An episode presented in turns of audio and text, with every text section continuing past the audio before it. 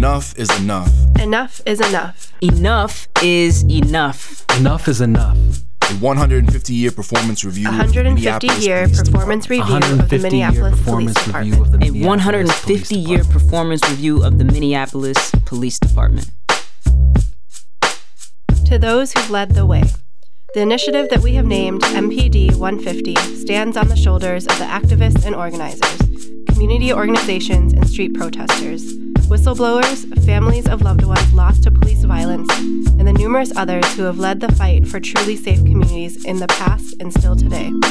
Their contributions over the years have made this undertaking possible. For this, we honor them. MPD 150 is an independent association of organizers, activists, researchers and artists that came together in the spring of 2016 in anticipation of the Minneapolis Police Department, MPD's 150th anniversary. We are not the project of any organization, although we recognize the contributions many of them have made over the years. Some of them have shared leads and material for this report. Enough is Enough is one component of a multifaceted effort that includes public art, educational activities, political action, cultural activism, and more. We hope to inspire and support new community initiatives that contribute to a shared vision of a police-free future. Enough is enough. That is both the conclusion and the title of this report, a 150-year performance review of the Minneapolis Police Department, or MPD. The report is the product of an investigation into the conduct of the department over the 15 decades since its founding in 1867, a survey of its current role and impact, especially on marginalized communities, and an exploration of viable alternatives to the policing model. The purpose of this report is to take the idea of police-free communities out of the realm of fantasy and place it firmly in the public agenda as a practical necessity. Our analysis locates the roots of police brutality, corruption, and racism in its history and founding mission. This is where our attention should be directed, not at frivolous arguments such as whether, quote-unquote, all cops are bad. The presence of officers with good intentions, recruits who join the force to make things better, or even reform-minded chiefs does not actually alter the oppressive behavior of police agencies. The report is organized according to the three areas of focus that have guided its preparation: the past, the present, and the future. This outline is followed both in the printed version and on MPD 150's website with the addition of case studies, community interviews, and alternative resources. The first section will establish that the MPD, far from being an agent of quote-unquote public safety or even quote-unquote law enforcement, has always acted as the enforcement arm of the economic and political elite. Like its fellow departments around the country, it is at the front end of a system of mass incarceration that devours Black, Brown, and Indigenous peoples, stripping them of voting rights, job prospects, and dignity, keeping wages low and people divided. The U.S. police system, we contend, is not reformable. Efforts to reform it, aimed at addressing recruitment, training, discipline, oversight, and transparency, are quickly and effectively neutralized by the organized opposition of police departments and their unions and professional associations.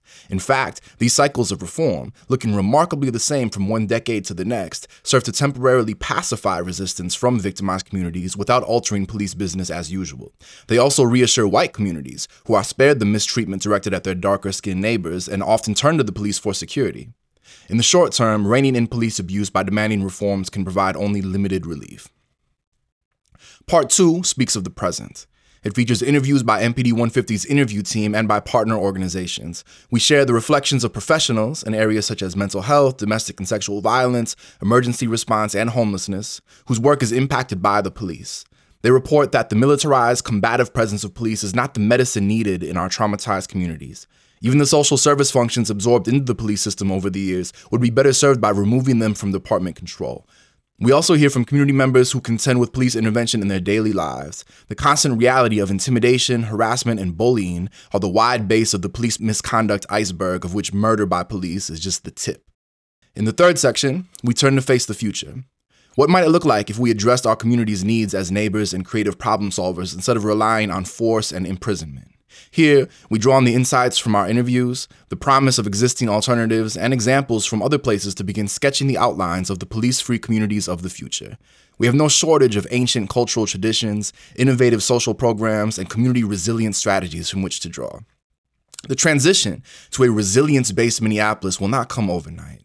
It will require a succession of steps that starts with limiting the harm caused daily by police power and beginning the orderly transfer of resources from the police to projects, programs, and grassroots initiatives that meet people's emergency and long-term needs. Neighborhoods with good jobs, affordable homes, healthy food, and green places to play produce less conflict and fewer mental health crises than ones that feature empty lots, underfunded schools, and starvation wages. Like any process of change, the transitional period will raise new questions and pose new problems. It will, naturally, meet with concerted resistance. The solutions that result, however, will be designed to help all our communities thrive, not contain and divide them.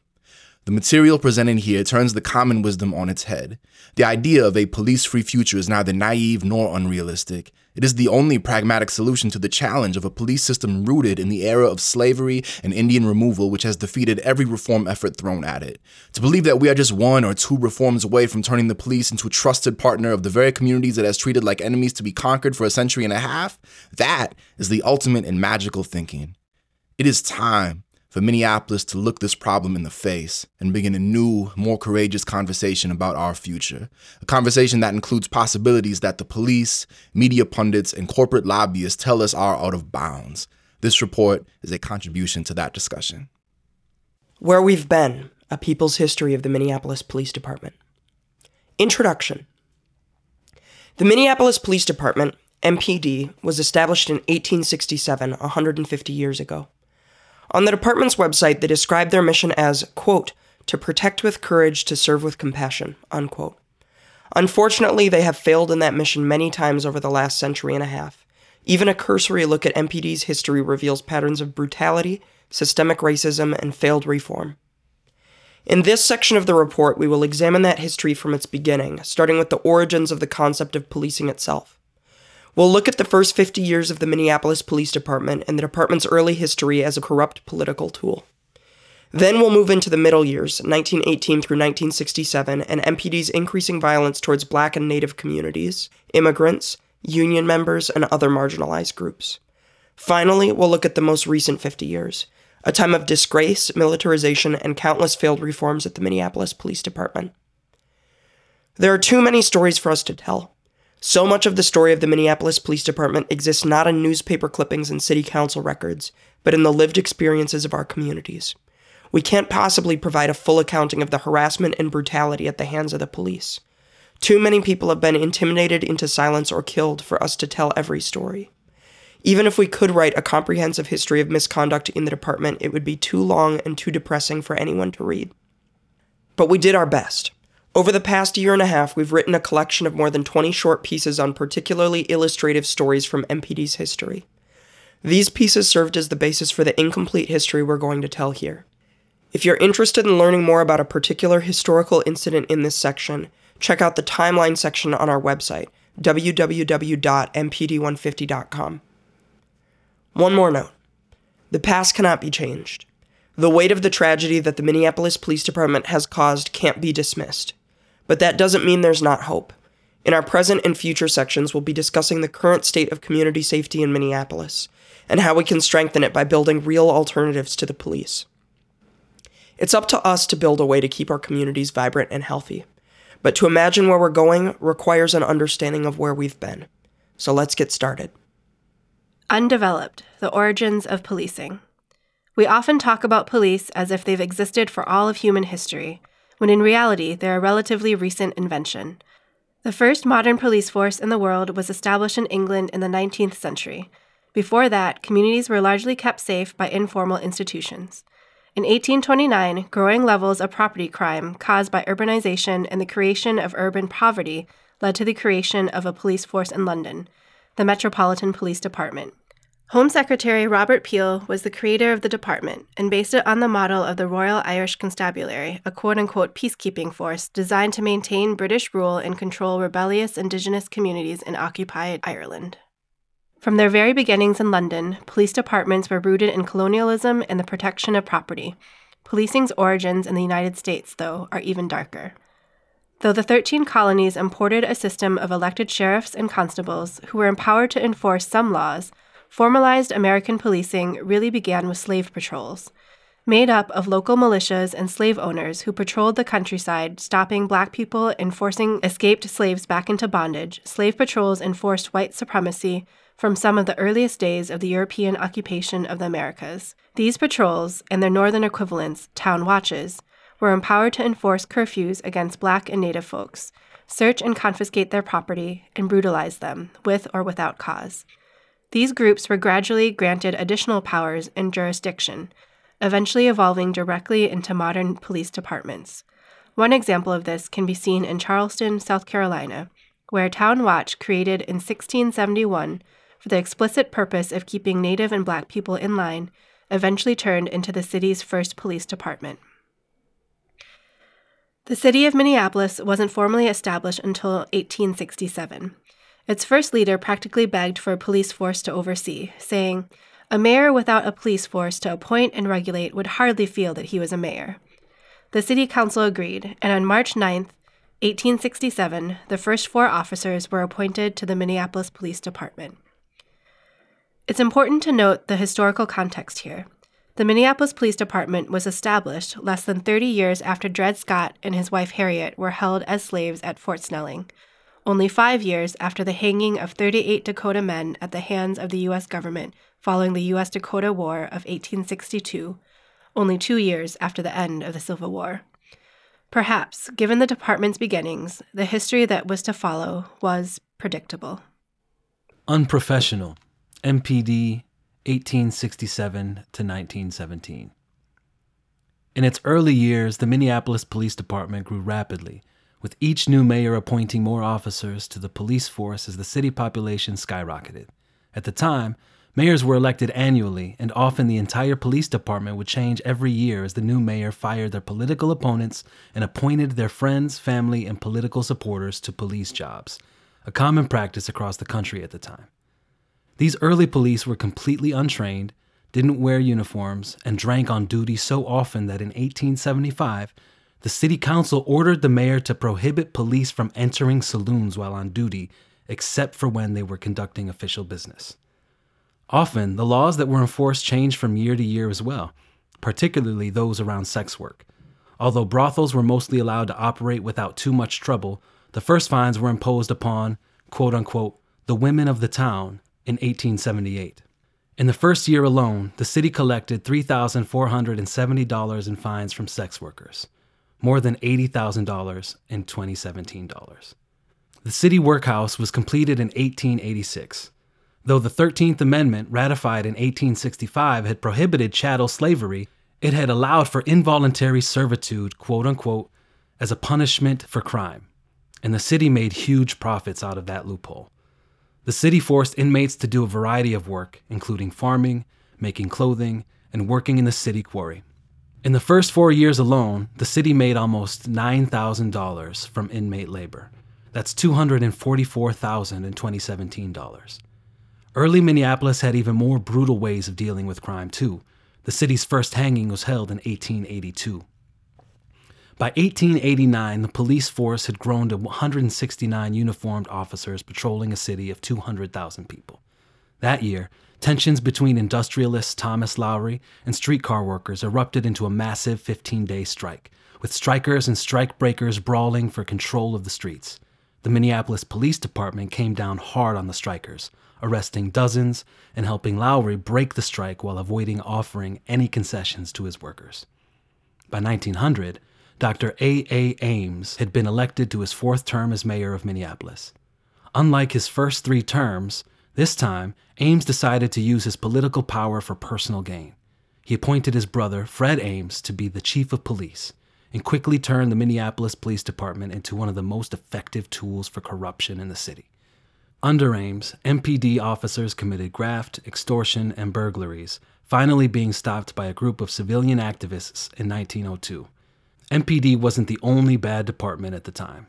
Many early police departments were deeply complicit in corrupt political machines, but it did become infamous across the nation for the boldness of its crimes. The department continued developing into the 20th century. In 1902, 5 police precincts were established, and in 1909, the department bought its first paddy wagon, which helped the department round up, quote-unquote undesirables under the state's recently passed vagrancy laws. At the turn of the century, MPD often used its increasing power on behalf of the Citizens' Alliance, a far-right group of powerful businessmen established in 1903. The Citizens' Alliance used MPD to harass, infiltrate, and attack labor groups, preventing them from building political power and organizing unions. The 1889 streetcar strike had provided one example of how to use violence to force workers into obedience, and the 1909 machinists' strike provided another.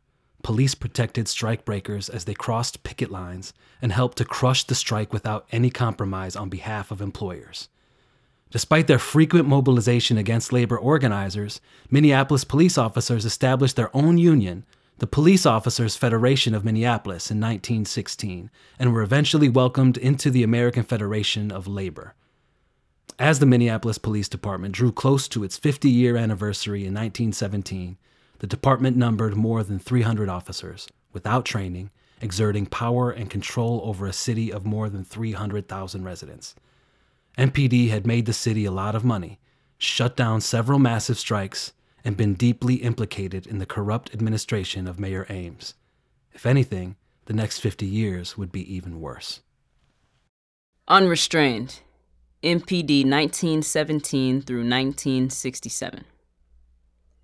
The Minneapolis Police Department became larger, more sophisticated, and increasingly brutal as the 1920s approached. By this time, the Citizens' Alliance was a deeply entrenched force in Minneapolis politics, and they continued to use MPD and other law enforcement agencies to push their anti-union agenda. In 1917, supposedly looking to support troops fighting in World War I, the Citizens' Alliance formed their own private army, fully supported by local law enforcement. When another streetcar strike broke out in 1917, the Hennepin County Sheriff's Office quickly deputized the private army and deployed it onto Minneapolis streets. With the Citizens' Alliance troops armed with rifles and bayonets, the strikers didn't stand a chance and were quickly defeated. In other arenas of community control, the Minneapolis department was much less effective. During Prohibition, 1920 through 1933, MPD attempted to arrest community members for possession of alcohol, but was often held back by the Minnesota Supreme Court. The court refused to uphold convictions of alcohol possession. Only those directly involved in the sale of liquor were punished. Meanwhile, a deep and unrelenting strain of white supremacy was growing stronger in Minneapolis and across the state. The Ku Klux Klan established more than 50 chapters across Minnesota beginning in 1917, and a growing black population in Minneapolis was subject to racism of many varieties. Police brutality was a constant threat to the Minneapolis black community of the 1920s. On June 20th, 1922, MPD officers savagely beat and arrested 4 men for allegedly inviting some white women to a dance.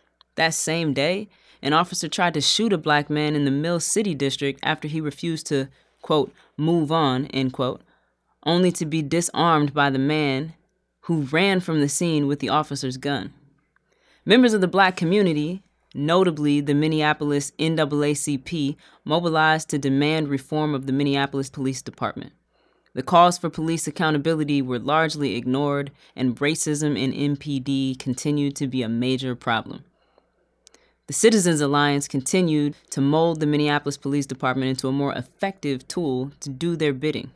In the mid-1920s, they waged a public relations war against the police union, pressuring officers to say whether their loyalties lie with the American Federation of Labor or the city government. In 1926, the police union severed their ties once and for all with the national labor movement, a separation that remains to this day. The late 1920s led to other changes in the department as well. The first MPD training ever was held in 1929, 62 years after the establishment of the department. The training was indicative of a larger trend across the country, professionalization, where police departments worked hard to establish the idea that they were the foremost experts on crime prevention in the community. At the time, the entire police academy consisted of a day or two of lectures, hardly enough to make anyone a professional. One thing the police were experts at was fighting labor movements, and they had another chance to demonstrate their skills in the 1930s. In 1934, 5 years into the Great Depression, unions were starting to gain a foothold in Minneapolis.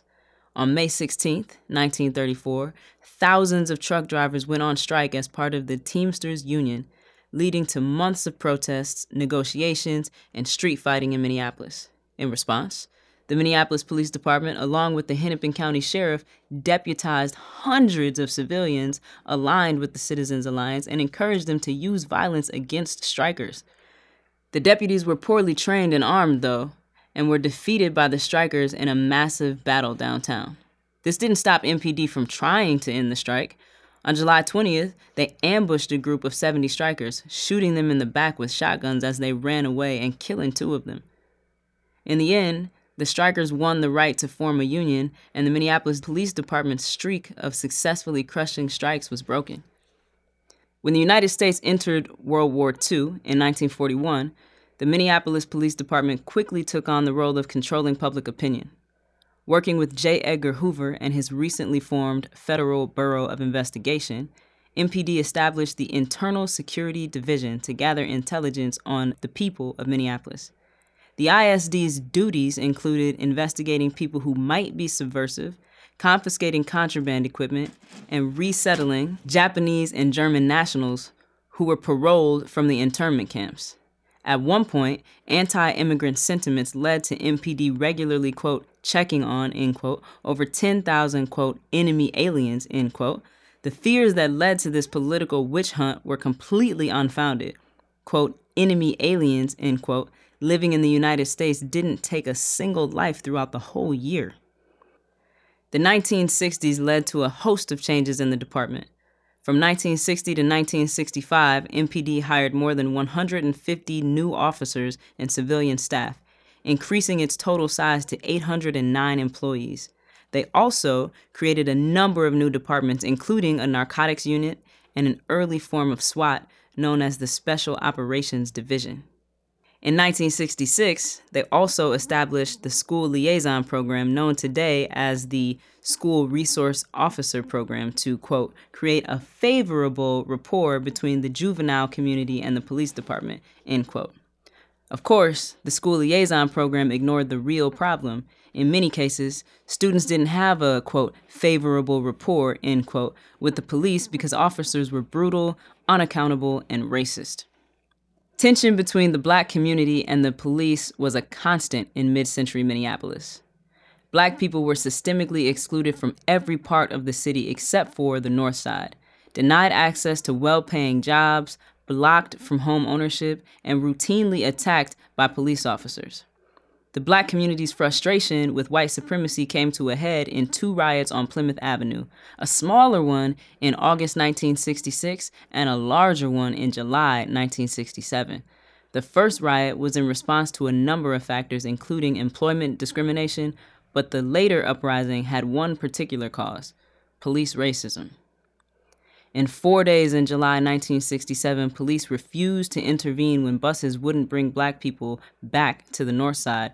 Following the Aquatennial Parade, police allowed a white crowd to throw glass bottles at a Black crowd.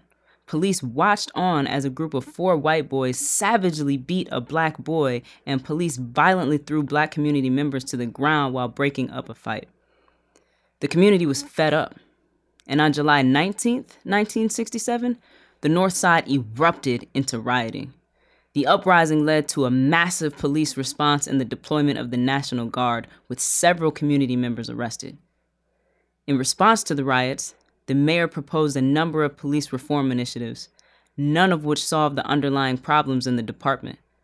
What neither the mayor or the community could know was that the pattern established by the 1967 riot, police brutality, leads to community outrage, leads to protests, leads to promises of reform, leads to a lack of meaningful change, would become a constant feature of policing in Minneapolis for the next 50 years.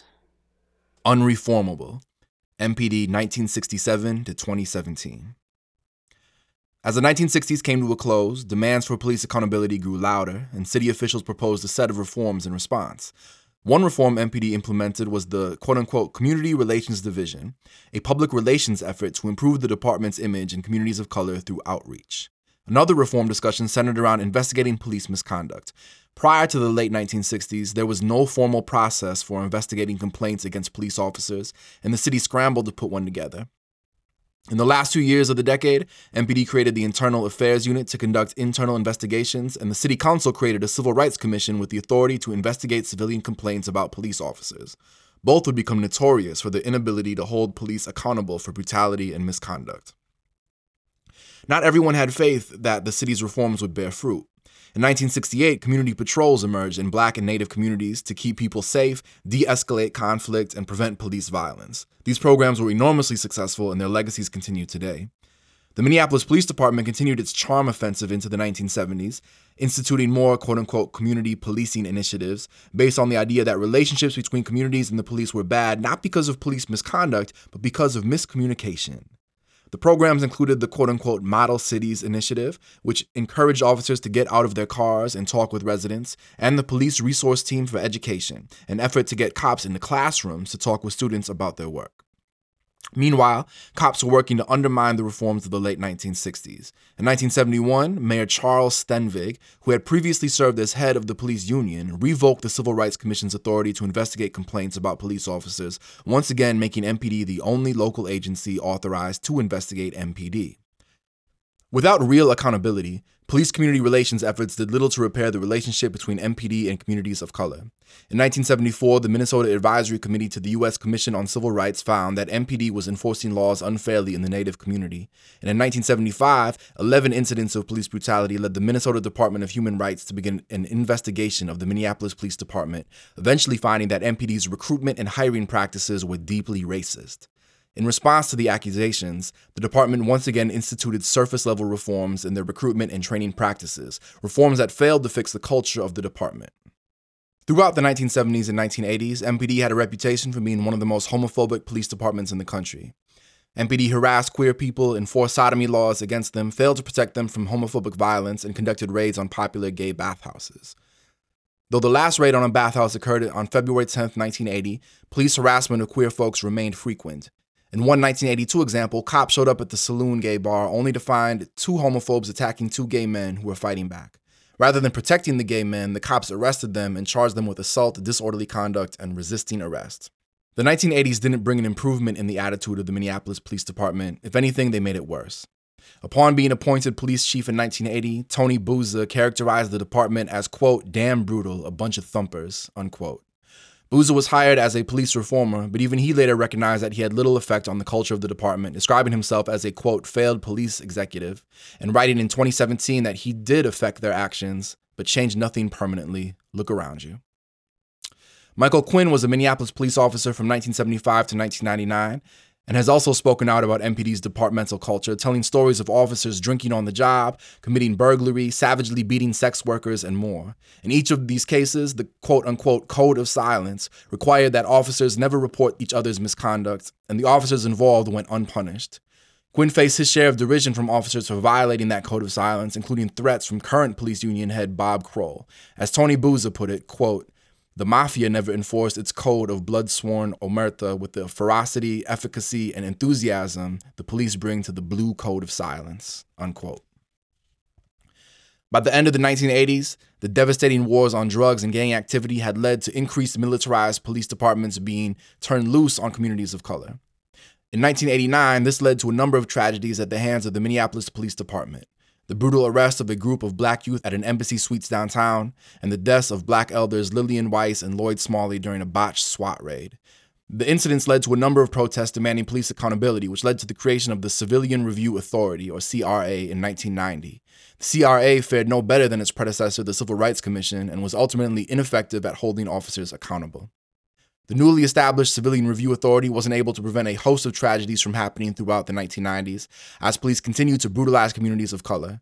In late 1990, police killed Tysell Nelson, a black 17-year-old, while he was running away from them, provoking a new round of protests and demands for reform. But the relationship between the police and the community was about to get even worse. On September 25th, 1992, Metro Transit police beat an elderly black man after he paid less than the full fare to ride a bus. Late that night, a group of youth, furious about the man's treatment, ambushed and killed Minneapolis police officer Jerry Hoff.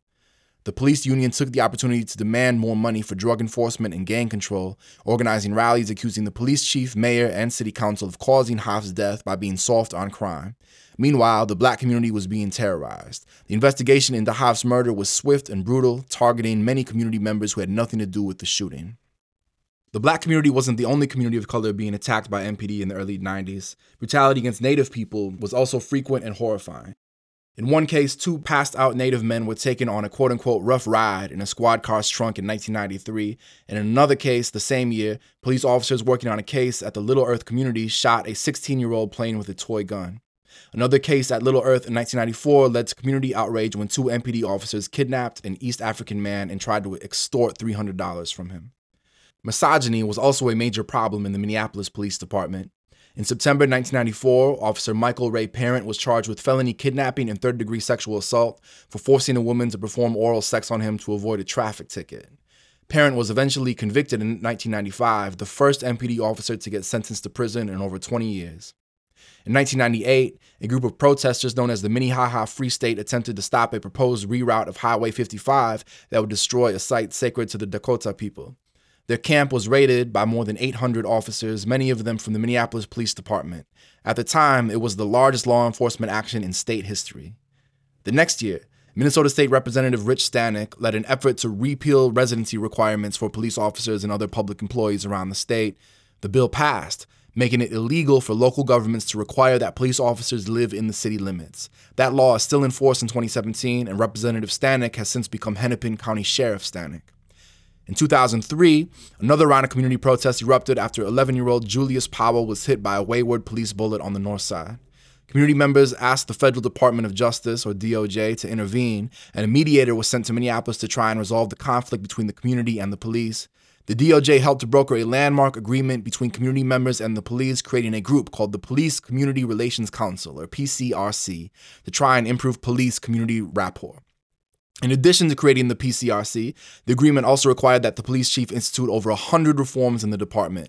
The PCRC was gradually undermined by the city and forced to disband against their will in 2008.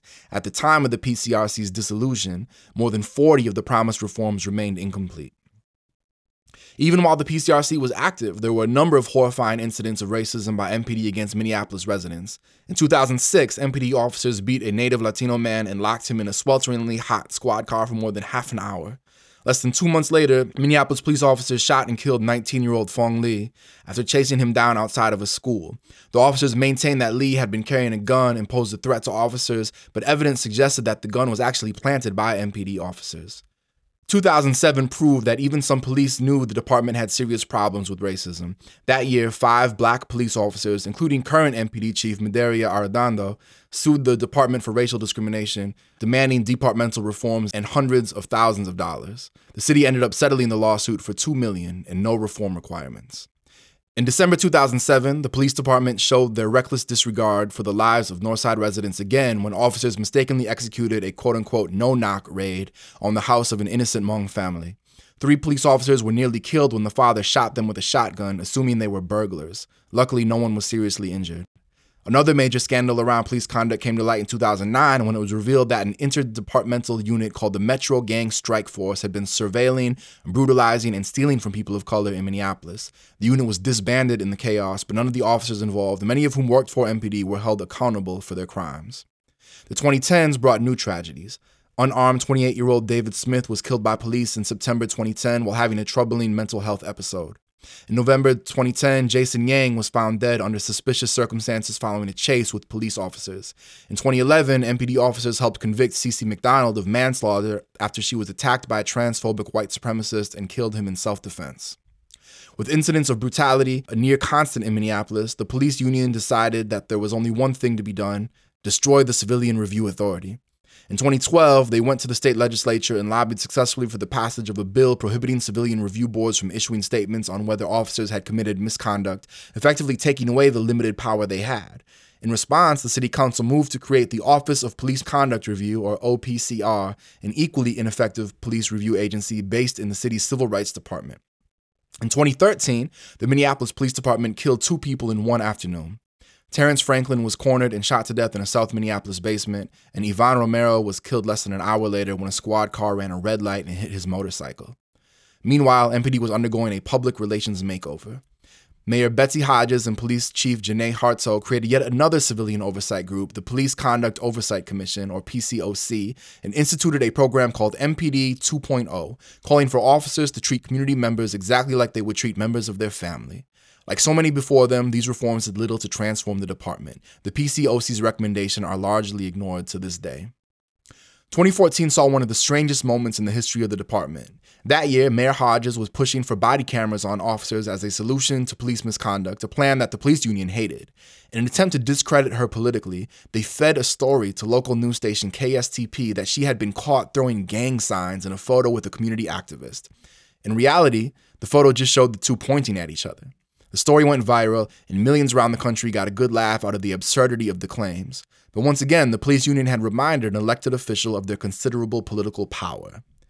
In 2015, Minneapolis police officers shot and killed Jamar Clark, an unarmed black man, while responding to a 911 call in North Minneapolis. In response, hundreds of community members occupied Plymouth Avenue outside the 4th Precinct for 18 days, demanding the release of video footage of the incident and the prosecution of the officers involved. Massive mobilizations against police racism continued into 2016 when Philando Castile was murdered by the Falcon Heights Police Department, prompting an occupation of the street outside the governor's mansion. MPD's legacy of corruption, brutality, and murder continues in 2017. Earlier this year, a Minneapolis police officer shot and killed Justine Damond, an unarmed Australian woman, after she called 911 to report noises outside her home. The officers were wearing body cameras, but the cameras hadn't been activated, and so the only accounts of the shooting were those of the police officers. Mayor Hodges demanded the resignation of Police Chief Hartzell following the shooting, promoting Medaria Arredondo to become the first black police chief in the department's history. But the history of policing in Minneapolis and across the country has taught us that it doesn't matter who the chief is, or even who runs the city, the police can't be controlled. The Minneapolis Police Department was built on violence, corruption, and white supremacy. Every attempt ever made to reform it or hold it accountable has been soundly defeated. The culture of silence and complicity in the department, along with the formidable political power wielded by the police union, will continue to preserve the status quo as long as we keep placing our faith in the reforms that have failed us for the last 150 years. It's time for us to face the reality. If we want to build a city where every community can thrive, it will have to be a city without the Minneapolis Police Department. Where We're At, a community report on the Minneapolis Police Department of 2017. This section reviews the present state of policing and interviews from community members on how the Minneapolis Police Department functions in people's lives today. When it comes to police brutality, the typical response from politicians across the spectrum in Minneapolis is demand for more cops. Conservatives call for the hiring of more cops to preserve order, while many liberals and progressives demand different kinds of reform that still result in more officers. Neither of these responses addresses police terror at its roots, nor do they address the systemic economic, social, and racial injustice that commonly brings marginalized people into contact with MPD. While mitigating the harm MPD causes is worthwhile, community interviews show us the dangers of pushing the false narrative that MPD is capable of being reformed. Reform by any name boils down to more COPS, community-oriented policing services. The data, as well as the personal and professional day-to-day experiences of Minneapolis residents, shows us that the idea of community policing is just lip service from the establishment. It is not uncommon for people to respond to the latest brutality or fatality, such as the homicides by MPD of Terrence Franklin, Fong Lee, Jamar Clark, Justine Damond, and countless others, with words like, "But the police are supposed to protect and serve." Let's take a closer look at the myth that police are here to protect and serve everyone, and that police violence is simply the product of a few bad apples that spoil the barrel of cops. Today, Minneapolis Police Department vehicles deceptively display the words, quote, "to serve with courage, to protect with compassion," unquote.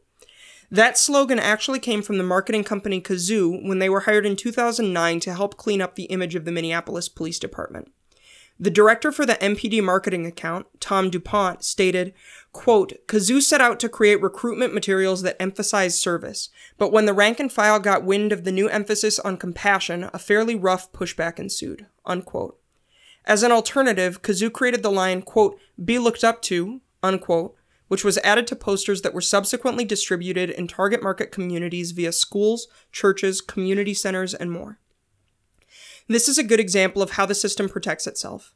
When confronted with evidence of police terror, the government responds with public relations campaigns.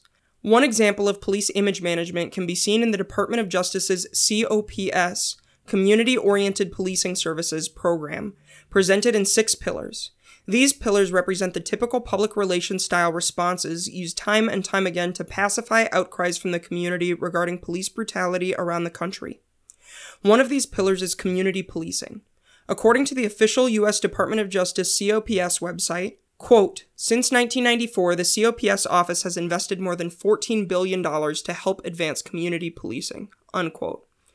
Some of this money has been invested in Minneapolis, where one of 6 cities participating in the DOJ's national initiative of building community trust and justice. MPD is currently in its 3rd year of the 3-year, $4.75 million project.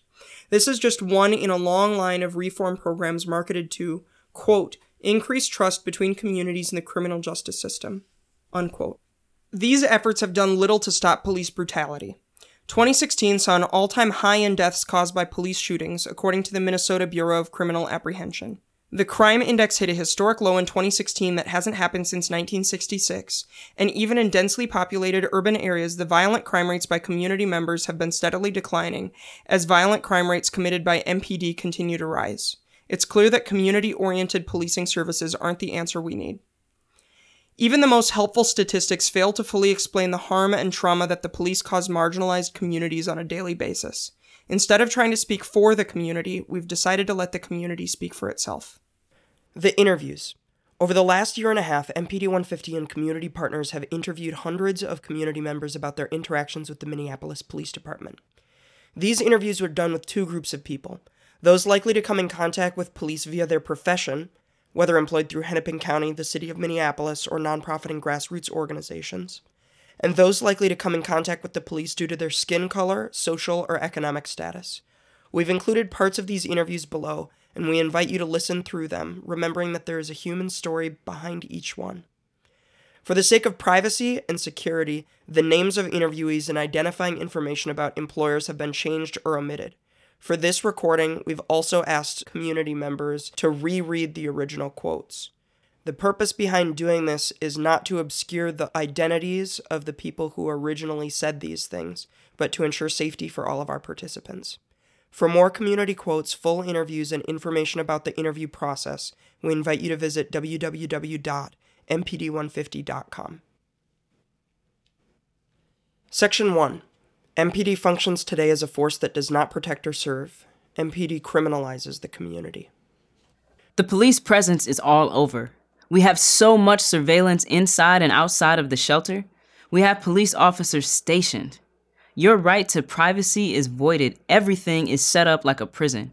People already feel, quote, criminalized, end quote, and like they are being watched even if they have not committed a crime. People would be more humanized if this presence was voided. There is not always an understanding from officers of the financial reasons, children involved, love and affection, and investment involved. Lots of police do not understand why a victim would stay with their abuser. They often get tired of going back to the same house multiple times. It's really disheartening from someone who is supposed to be your partner and out there to serve the community, and they have such a harmful attitude.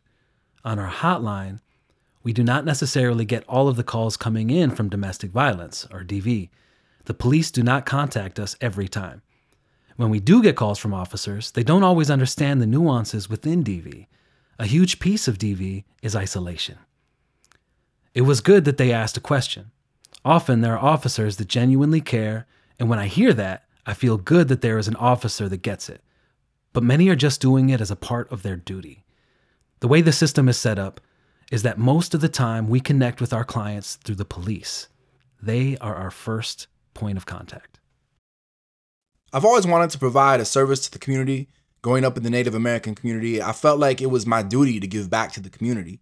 I wanted to be a resource to someone and help prevent and intervene when there were issues because the violence flows down to their children. Someone is stationed at the police station to answer calls and to follow up on cases. It is not their area of expertise, so having advocates available to provide insight or assistance is very helpful. There's a lot of mistrust with the community and the police. The relationship is strained, and there's a lot of uncertainty with making police calls. Well, twice during a meal, they came downstairs. Yeah. And that just creates chaos.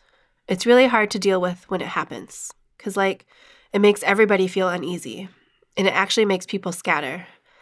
People actually leave the space. People will actually physically scatter.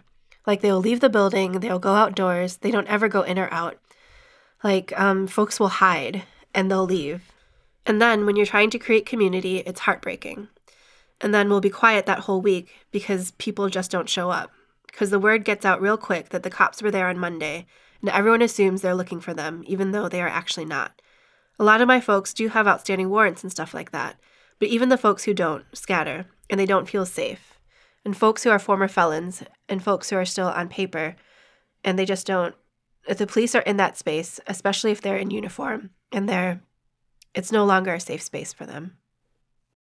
Queer and trans youth with whom we work, especially queer trans youth of color, have said time and time again that where they experience the most violence is with the police. A lot of the time they, the police, are just staying in their cars and just getting out when something bad happens. Literally doing no prevention of any kind, and if the community felt like they actually cared about the safety of the community and not just bad guys versus good guys, whatever dynamic ends up happening, I think that it would impact crime rates completely. But the way that they often do it, and the way that the system is set up, is fear tactics. Patrolling from their cars with their tinted windows, and we're already afraid of shit going down in the neighborhood. They're not making it safer, they're making it worse, I don't use that world as a resource for support or safety. Only used as a last resort. Maybe I've called the police twice in 25 years. I work with an organization where we do have to partner with the police. The kids we work with feel the most unsafe with the police. Hosts also know that most of the young people do not want to interface with the police. Feeling like the police are not really helpful. We often have to use the police to take someone to the hospital for mental health, etc. It feels more like a taxi ride versus a service. It's often written all over their body language that they don't want to be there. It's not a priority for them. It's written all over their body language, which is why it's better to call someone who is trained to look at the situation for what it is. This is a person having a mental health crisis. The proper response is to address the person's mental health. They are not trying to see the truth of what is happening. They are going through the motions, getting the bullet points, collecting the reports.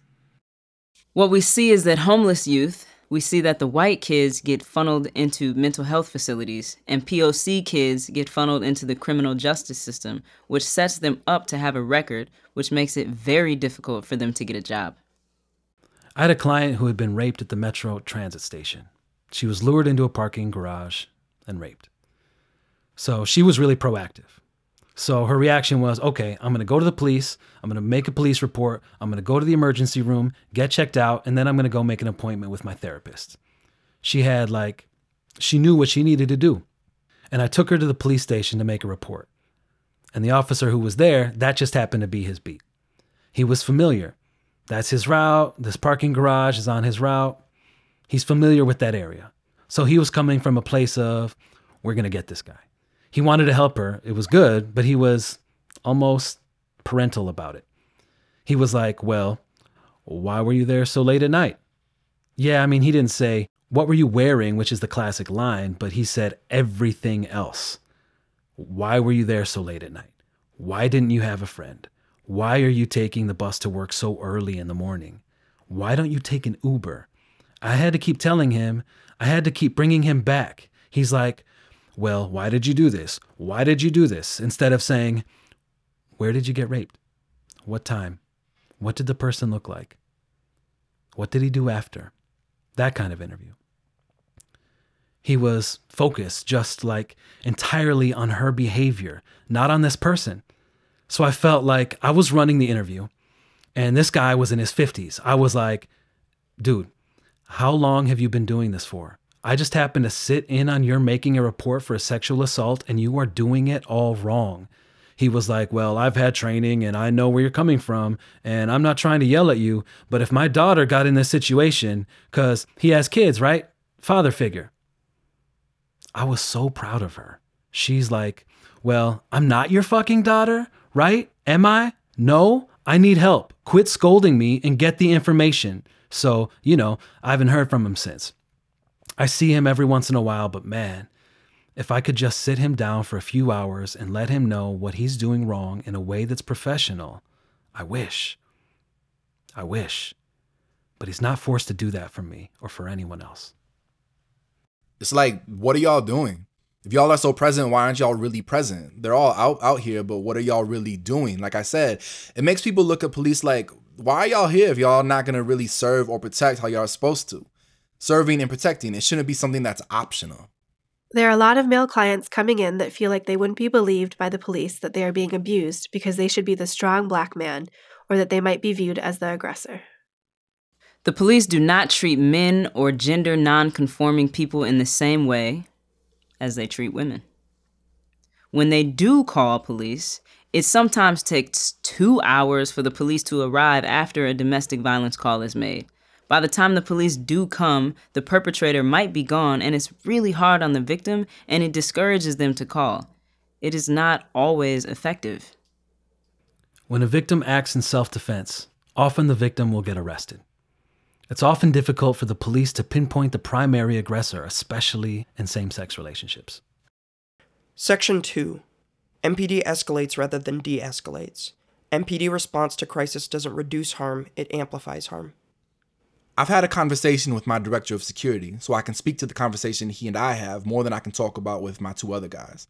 But the conversation that he and I have is that we don't call the cops if we can help it, because we don't trust that they're going to show up in a way that actually de-escalates the situation, where it would be good for us, with relationship to our guests and clients that we love. We need the police to act a little more like a social worker and less like a soldier. If you are the victim of a crime, and there might be chemical dependency stuff involved, there might be mental health stuff involved too, but if the core of it is you're the victim of a crime, I still want you to have agency and have your power. And that gets taken away when the cops show up too. That somehow then you're just supposed to hand all of this over to them, and they're gonna solve it and fix it and bring some form of justice. And since generally that's not my experience of how it works, it's not working. So when they see the homeless shelter, they're automatically thinking, this person's violent, dangerous, we need to get them out right away. They're just anger, frustration, confusion. It's a really delicate situation to deal with. I've had to personally throw myself in front of a cop before they just were acting way too aggressively for the situation for my client. When you see the cops, you're always on your guard. You think they could be coming for me, or something easily could have set them off. Something small I do might be able to set them off. If I have my hands in my pocket, or if I'm reaching for my wallet, or I'm just checking my timer, my watch. Just being conscious of any kind of action, any small action could have a drastic impact, or it could be the last thing I do. Yeah, just always being just still like a statue. I can't be myself around cops or anything. Just the whole profiling aspect of it is terrible. Getting pulled over just because you look like another African-American male or nothing like an African-American male or whatever. Yeah, it just makes you be more cautious. I'm always cautious when I'm driving. I'm cautious when I'm out and about in public outside of my door. Have to always be conscious of the fact that I'm black and I can be easily profiled, easily targeted. I have to always walk with that in the forefront of my mind no matter where I am. You should feel safe, but you feel on your guard. We work with the police all of the time. 9 out of 10 people are never going to report to the police ever. They might be going to the hospital for the sexual assault exam, but they are not making a police report. Sexual assault is a tool of oppression, and it is disproportionately felt by marginalized communities. A lot of people who are sexually assaulted have a history with the police already, and that history is one where the police were agents of violence against them. So it wouldn't occur to them to turn to the police when violence has happened to them, because the police are not safe people to them, and they never have been. The police are agents of violence to them. We work with how to improve the support victims receive after sexual assault.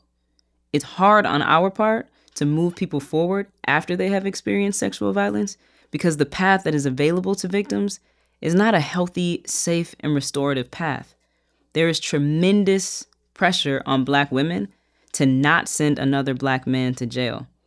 They are really discouraged in the community from reporting at all or reaching out for services. The police ain't never helped me in my life. They've always hindered me in some type of way. Actually, I really thought that when me and you had got into it, if the police would have come in time, it wouldn't have been a problem. But they came super late and they was super aggressive. It was too much. They've never been there when they needed to be for me. They always there when it's time for me to be in trouble, not when I need them. We had called 911 for medical help. The EMT took care of it, and the police came and were very forceful and were trying to force their way into the shelter, even though we were clear that we didn't need them anymore. The situation had been taken care of, and they didn't believe me, and they were kind of confrontational and pushing, and I wouldn't let them in the building because there was no reason for them to be in the building. Staff at Redacted are really good about letting youth know police are coming. If you need to leave, you should. We know that most of the kids we work with are not comfortable with police around. That's where they live. It is their home, and most of them don't have anything positive to say about the police. They do not want to see them. Section 3. It is dangerous to call upon, talk, interact, or collaborate with MPD. 911's a joke in your town. They rarely have the response we are hoping for. They are not interested in really helping people in the way that they need it. This population of people are not a priority for them. Their responses are often robotic. They are not really trying to see the truth of what is happening. It's better for us to call someone that is trained to look at the situation globally. I want to say, when's the last time you had a mental health training? When's the last time you interacted with a trans client? When's the last time you sat with someone and talked with them about their sex trafficking experience? You know, like, I'm seeing that there's not a lot of training in your field, and there's plenty of training in mine, so guess what? I'm gonna go with what I know. Enough to tell my clients what I know. It's as simple as that. I'm not trying to make them hate cops. I'm not trying to enforce this don't trust the police mentality, but it's like, simply you have other options, unless someone's trying to kill you, which, I mean, a lot of times it is that kind of situation. In which case, when is it a good time to call the cops? When is it a bad time to call the cops? So that's kind of where I'm at. Then another experience was I was pregnant and I was at a memorial block party. Some stuff happened, an altercation with a couple people. I was walking past with my two girl cousins on the side of me because I just fell, but they held me up because when all the commotion was going on, I was trying to get out of the way. They held me up. I was walking across the street and then we were going to the police to tell them what happened. Then they maced all three of us. That night, I had to spend the night in the hospital because of that, because I swallowed mace and everything. We've had a couple instances where police have arrested victim survivors with warrants.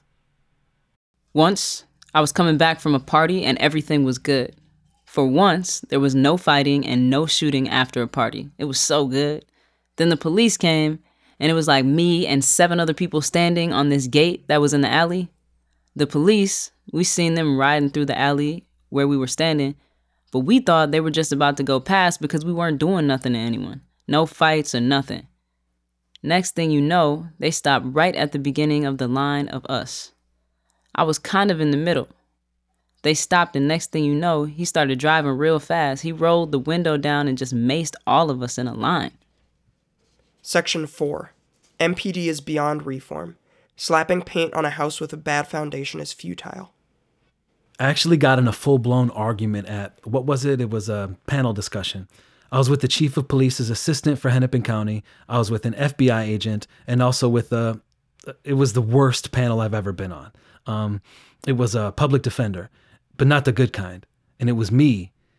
My policy is to train or give my clients the skills to use their community instead of the police. What can you do? Ooh, man, the people on our panel did not like that information. They're like, what? What do you mean you're telling your clients not to call the cops? They have trauma. I'm not going to force them to call the cops. It's as simple as that. There was a retired police officer.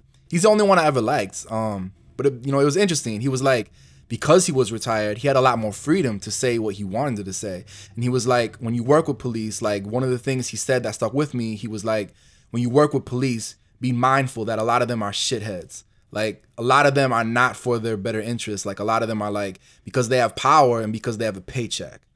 He's like, you have to find a specific person and connect with that person all the time because most of them are not that way. Like, it really hit me because I was like, this old, he was like a 70-year-old white dude. And, like, he was like, yup, police are fucked up. Like, they do a lot of shit. And, like, he was in leadership at the time. And he was like, even when you're in leadership, you can't say anything. Because if you say something, that's your job on the line. Interviewer. Okay. What would good policing look like, if at all? Respondent. I don't know.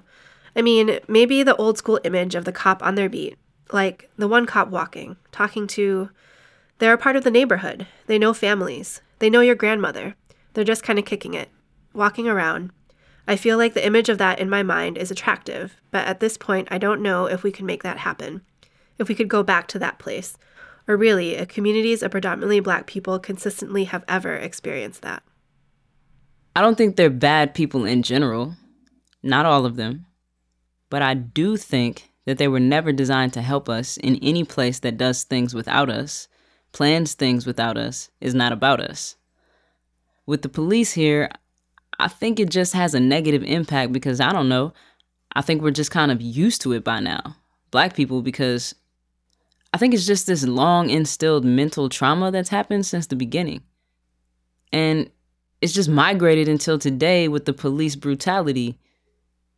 Just even starting with slavery, starting way back, just that whole abuse and trauma of slavery and how it's just shifted from that to civil rights to today, even with the Black president. All this time, Black people has been oppressed. It's just changed.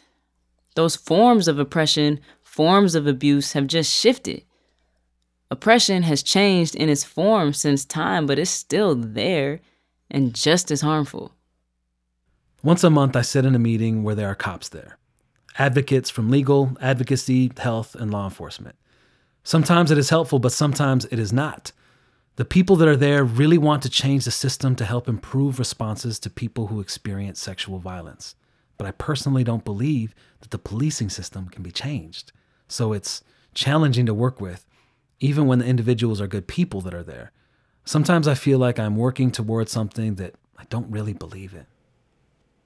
Abolition, not reform, is the way forward.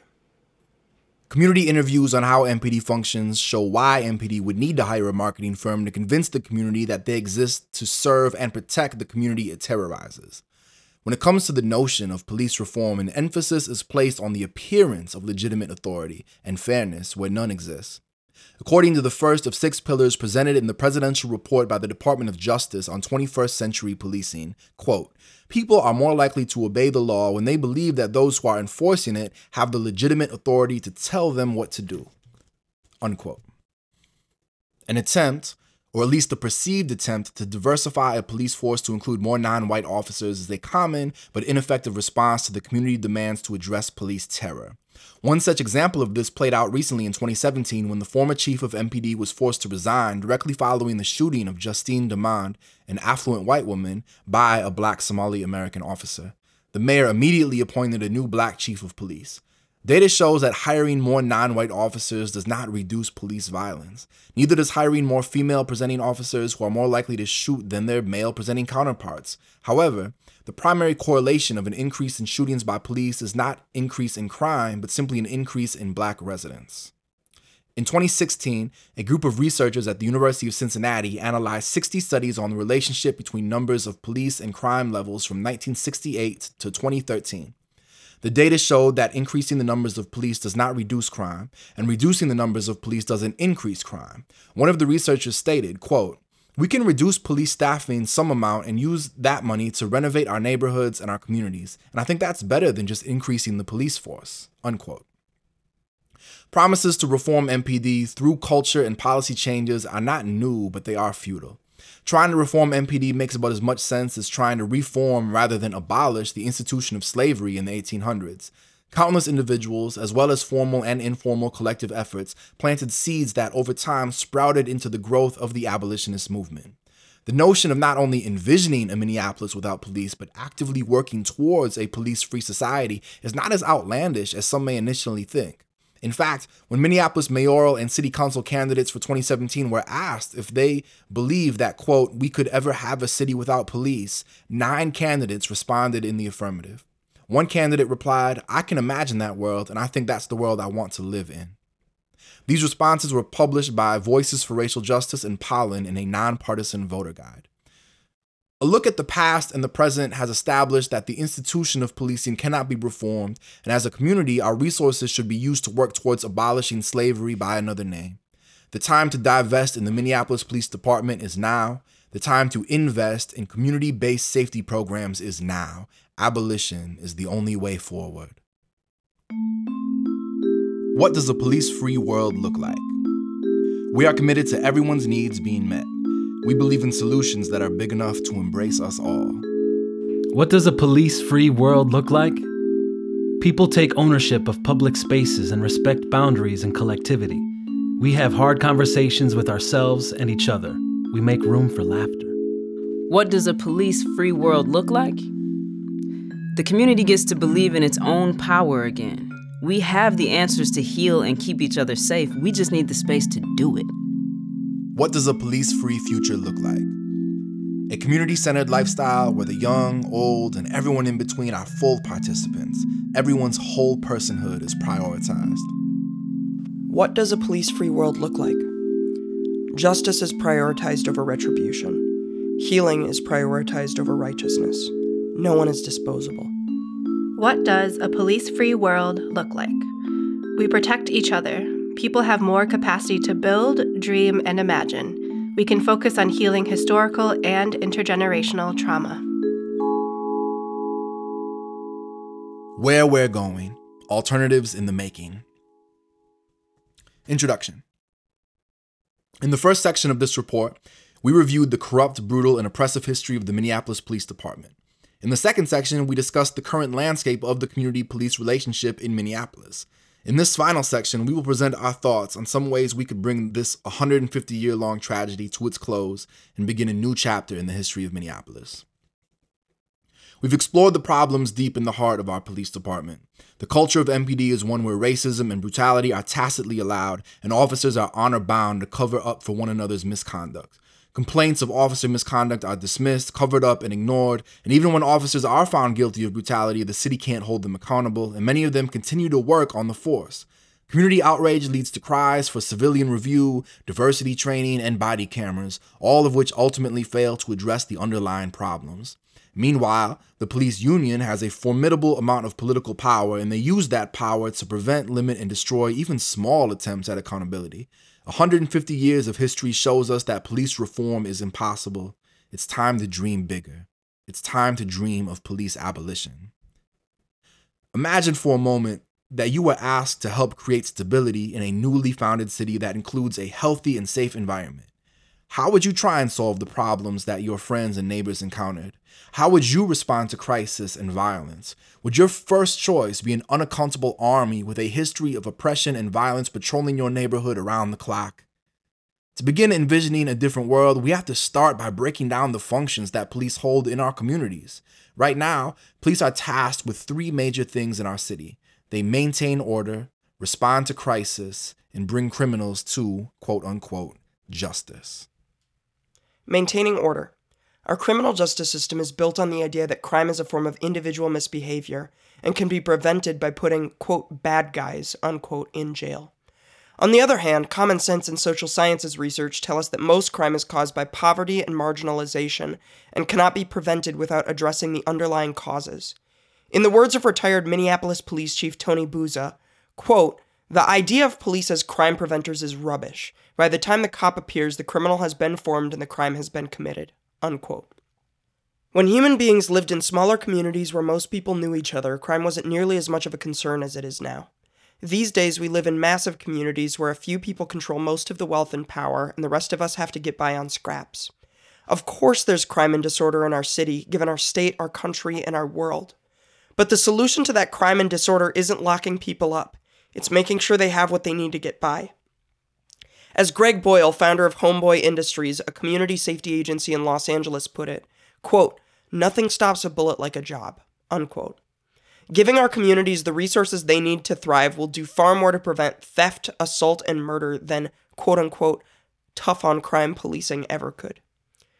But stopping crime isn't even what dominates the time of police officers. Writing parking tickets and making traffic stops takes up far more of most officers' time. It's 2017. There are far better ways to give someone a speeding ticket than having someone with a gun pull you over on the highway, putting both of your lives at risk. Let's find ways of holding each other accountable for common rules in ways that don't require the threat of violence. In addition to, quote, preventing crime, unquote, police also enforce the morality of the powerful on everyone else. This means forcing homeless people out of sight, criminalizing drug users, and incarcerating sex workers, even when their choices don't harm anyone. Centuries of criminalization hasn't ended homelessness, drug use, or sex work. It's time to re-examine our relationship with what the rich and powerful deem, quote, unacceptable, unquote. Finally, maintaining order requires that any challenge to authority is brutally crushed. This was as true during the 1934 truckers' strike as it was during the 1999 Minnehaha Free State, as it was in the aftermath of the murder of Jamar Clark in 2015. As long as we have a militarized police force ready to attack anyone who threatens the status quo, advocates for social justice will suffer violence, imprisonment, and the difficulty of finding a job and housing with a criminal record. Is that really how we want our community to respond to calls for us to treat each other better? Responding to crisis. When someone makes a 911 call, the police are almost always dispatched, even in cases that primarily concern paramedics or firefighters. Police are poorly trained to deal with the vast majority of crises. For every call in which the use of violence becomes necessary, there are many mental health crises and domestic violence calls that cops are poorly equipped to deal with. The solution isn't trying to train officers to do everything. It's a more specialized and decentralized response to emergencies. 911 didn't exist until the 1980s in Minnesota. At the time, plenty of people were skeptical of the idea of dispatching police, paramedics, and firefighters from the same call, given the different functions they serve. But if dispatchers can decide which of these three services to dispatch to an emergency, why not more? Why not have mental health professionals, social workers, domestic violence advocates, and other responders who could be dispatched to the scene depending on the situation? Or to put it differently, how many 911 calls actually require the involvement of people with guns? Criminal justice. When's the last time you heard of someone in your life reporting a theft to the police? Was the perpetrator caught? Did the victim get their property back? How about the last time you heard of someone being held accountable for a sexual assault after the survivor reported it to the police? The fact of the matter is that police aren't that good at solving crimes, even ones as serious as murder. For example, in 2015, MPD only solved 26 out of the 45 murders that were committed. Part of the problem is a lack of trust in the police. Many residents don't report crimes in the first place or refuse to provide evidence based on past experiences with the police. To try and get around these issues, MPD invests in programs to get witnesses to talk to police, including a group of community leaders who provide counseling after shootings, and a team of social workers at Hennepin County Medical Center who try to discourage retaliatory violence. But if we want to be able to address violence and harm in constructive ways, leaving crime investigation in the hands of a largely mistrusted agency over-reliant on incarceration is not an option, regardless of their outreach efforts. Other models locally and around the world can help us to learn how to respond to harm in ways that allow for humanity and growth on the part of the victim and the perpetrator. Native communities have many age-old transformative justice practices that can serve as examples, and even restorative justice agencies in the Twin Cities that currently work in the criminal justice system could be tasked with addressing community conflict outside of the courtroom. Another model to consider is the Truth and Reconciliation Commission that helped South Africa begin to heal from the wounds of apartheid. One thing is certainly true. We couldn't design a more inhumane, racist, damaging way to resolve conflict than the United States penal system if we tried. Investing in a better future. We can live in safe and healthy communities without police. In fact, the criminalization and violence police bring into our communities makes them even less safe. What we do need are resources. The time and support to build a network of community safety providers that don't solve every difficult problem with the threat of force. The mayor's proposed budget for 2018 increases the funding of the Minneapolis Police Department to $179.2 million a year. Think about what that money could do if it was used to help people out of poverty or to build affordable housing. Think what it could do even if it were used to hire more social workers instead of more police. 150 years of investing in the Minneapolis Police Department certainly hasn't ended crime in our city. It's time we tried something new. Divestment doesn't have to happen overnight. We can take our time building the alternatives that we need to keep our communities safe, pulling a few dollars at a time out of the police budget and putting them into other community safety options. Right now is a good time to start. Baby boomer police officers are retiring in large numbers, and departments across the country are struggling to replace them. One potential road to divestment could begin with a hiring freeze. As each baby boomer police officer retires, their salary gets transferred into a new community safety program. These ideas aren't just utopian dreams. Support for police abolition is growing across the country. Activists in Chicago, New York, Durham, and other cities are advocating for beyond policing platforms that ask city officials to redirect police budgets into community-led safety initiatives. The idea of investing in police alternatives has already been tested in Minneapolis. In 2016, the City Council voted to invest $500,000 into community-led safety programs in the Broadway and Little Earth communities. But $500,000 is a drop in the bucket compared to the hundreds of millions we spend on the police every year. If we really want to build a safer and more humane future, we'll need to dream a lot bigger. The first step on the road to a police-free city is determining the needs of our communities and identifying alternatives that can meet those needs. We don't have all the answers, but we do know that given a chance, our communities will rise to the occasion of creating a better world for our children. Who you gonna call? We don't have the resources we need to begin living in a police-free city tomorrow, but we do have what we need to get started. In the next few pages, we'll share some ideas about how to use existing programs to begin building out a community safety network that can replace the police. If any of these resources sound like they would be helpful to you, you can find out more about them, including contact information, on our website at www.mpd150.com. We'll begin by looking at one of the duties that police are least well-equipped to deal with, responding to calls where someone is having a mental health crisis. Mental health crisis response. It's no secret that the United States doesn't have adequate mental health care facilities. Ever since most mental health hospitals were defunded and closed down in the 1960s and 1970s, there has been little recourse for people going through psychological crises. Right now, when someone experiencing a crisis calls 911, the police are the first people dispatched. It's estimated that 1 in 10 police calls involve someone experiencing a mental health crisis, but police are poorly trained to deal with those crises. In the United States, the average police officer receives 58 hours of firearms training and 49 hours of defensive tactical training, but only 8 hours of de-escalation training, a key element of helping to resolve mental health crises. In Minneapolis, police officers go through 40 hours of crisis intervention training designed to help them deal with these situations, and the department is starting to train mental health co-responders. But the fact remains that police departments are still poorly equipped to deal with mental health crises when compared to community healers and mental health professionals. This reality is reflected in the long history, both in Minneapolis and around the country, of people with mental illness being brutalized and killed by police officers. Thankfully, we already have a number of alternatives to the police in dealing with mental health crises in Minneapolis. Hennepin County has a program called COPS, Community Outreach for Psychiatric Services, that will dispatch qualified mental health responders to your location at any time of the day or night. There's a similar program for responding to youth mental health crises called Hennepin County Child Crisis, too. We also have a network of locally based mental health crisis hotlines like Crisis Connection, Tubman's Crisis Line, and MN Warm Line. The biggest limitation that mental health crisis response programs face is a lack of resources. If we funded mental health care services more broadly in our society, there wouldn't be as many crises to begin with.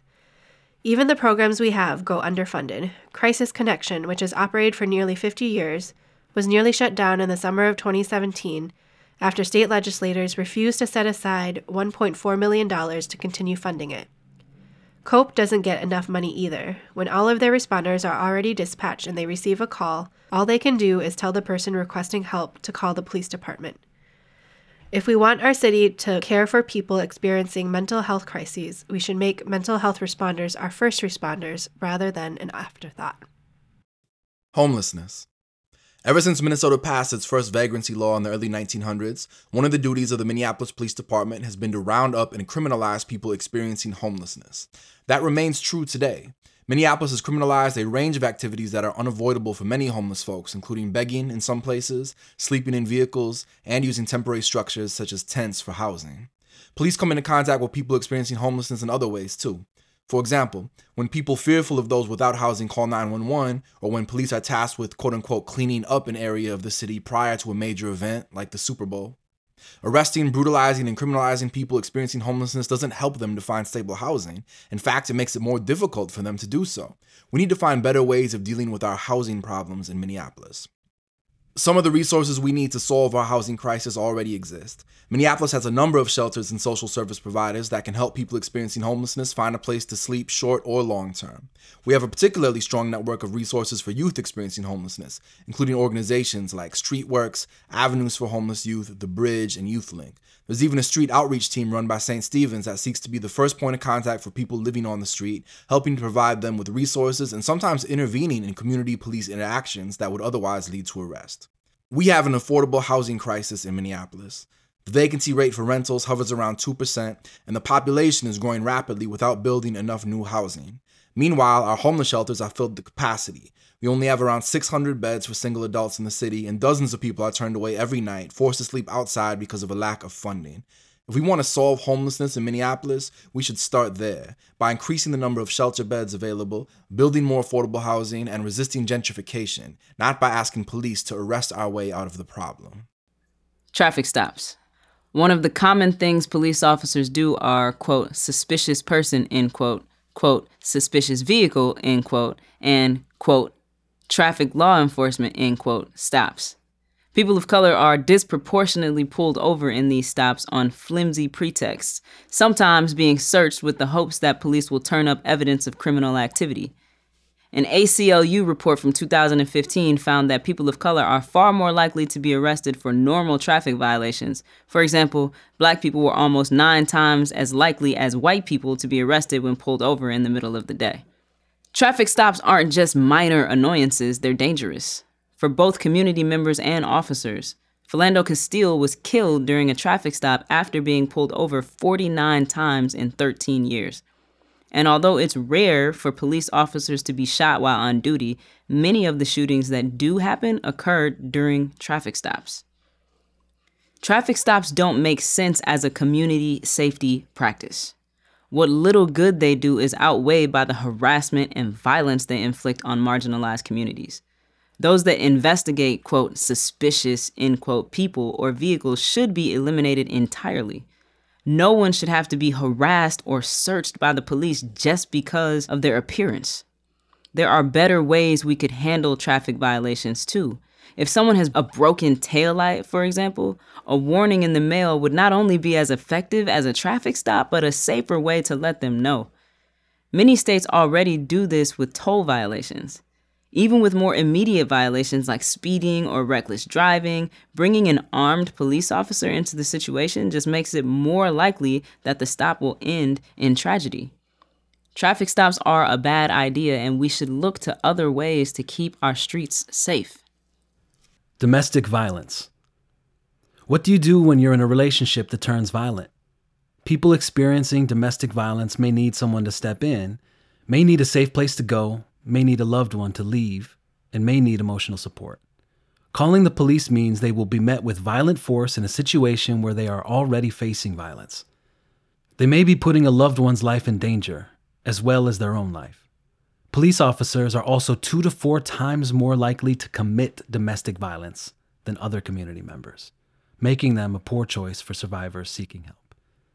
Minneapolis has a number of existing resources for people experiencing domestic violence, including stalking, verbal, emotional, and physical abuse. The Tubman Crisis Line, Crisis Connection, Sexual Violence Center, Cornerstone, Minnesota Day One Crisis Hotline, Outfront, and Advocare have crisis hotlines. The Domestic Abuse Project has a crisis hotline during business hours on weekdays, individual and group counseling for adults and children experiencing abuse, as well as support for adults who have committed abuse and are working to stop the cycle of abuse. Crisis Connection in Washington and Anoka counties create mobile crisis response teams that respond to calls when appropriate. People experiencing domestic violence need to establish personal safety for themselves and other family members affected by the violence. Having trusted community members available to respond to violent situations is a necessity. Those who respond need to be able to read the situation and be prepared to intervene, de-escalate, and/or offer emotional support and access to resources like temporary housing. Those who respond need to prioritize the person experiencing the violence as well as offer support for the person committing it. Abusers must be held accountable while prioritizing the needs of victim survivors, all while following community-determined standards and creating a pathway to healing and reconciliation for the person committing the harm. Sexual violence.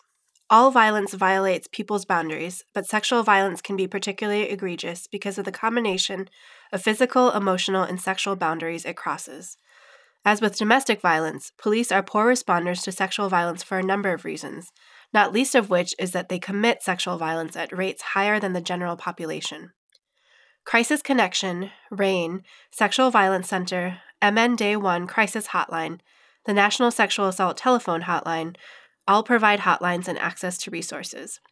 The Stop It Now helpline is for adults who are at risk for sexually abusing a child, for friends and family members of sexual assault survivors, and for parents of children with sexual behavior problems. In addition to what we laid out as necessary responses to domestic violence situations, victim survivors of sexual assault may need access to specialized physical and emotional support.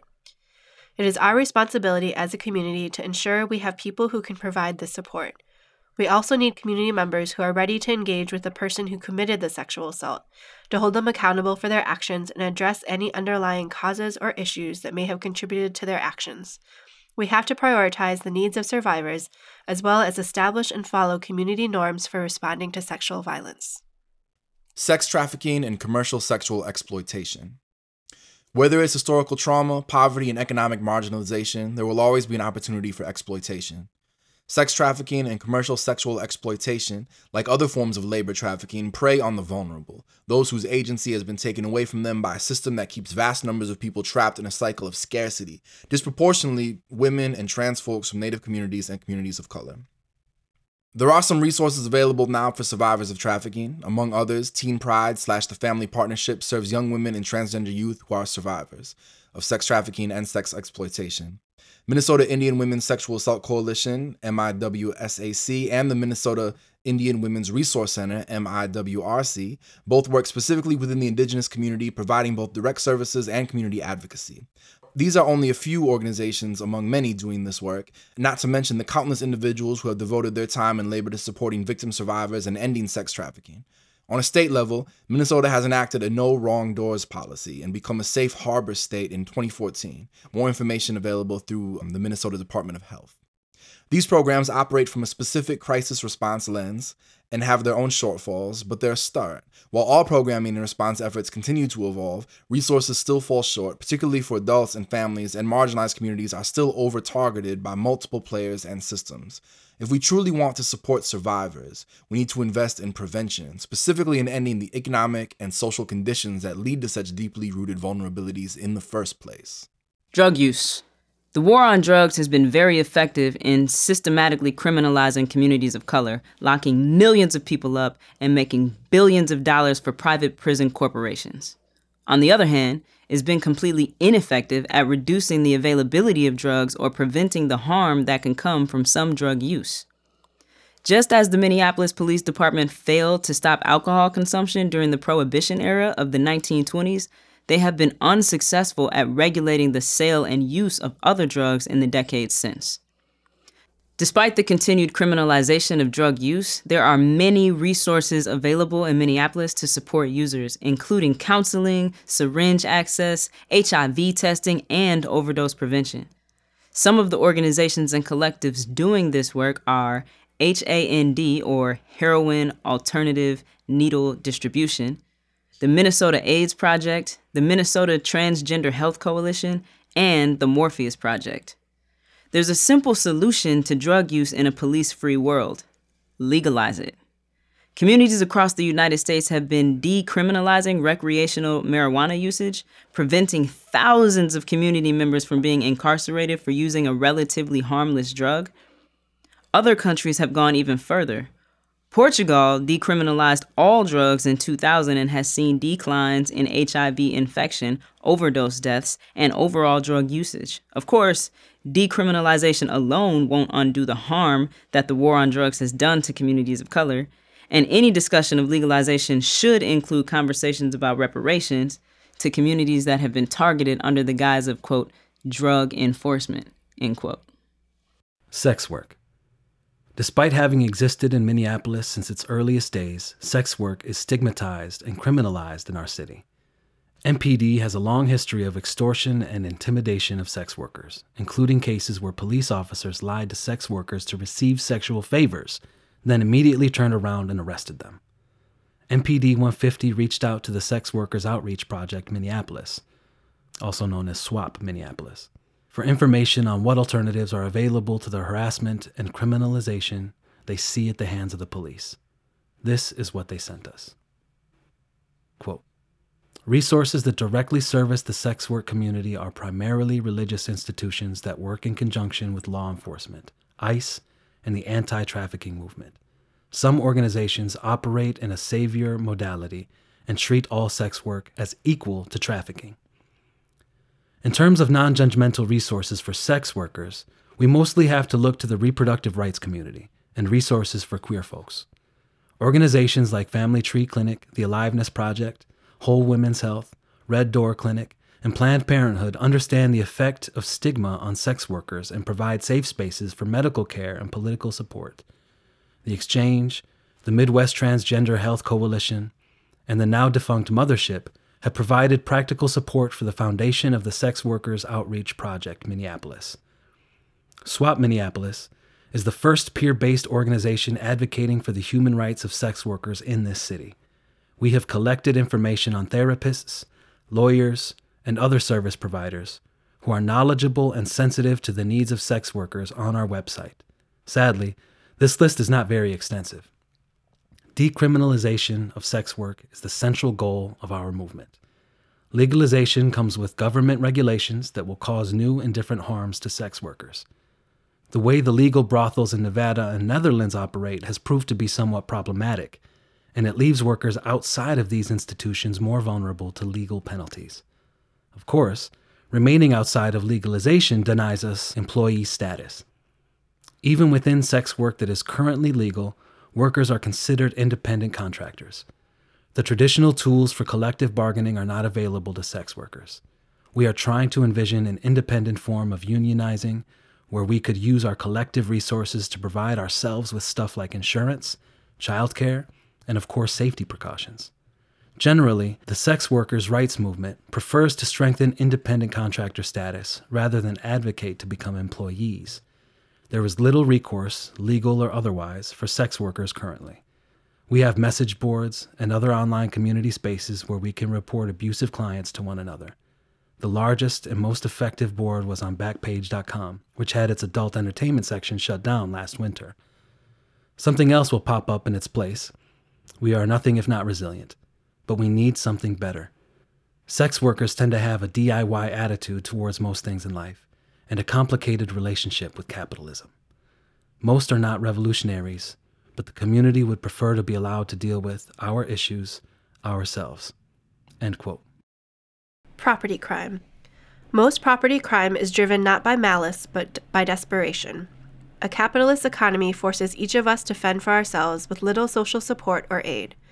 In a time of historically high income inequality, it's no mystery why some people turn to theft, burglary, and other property crime to provide for themselves.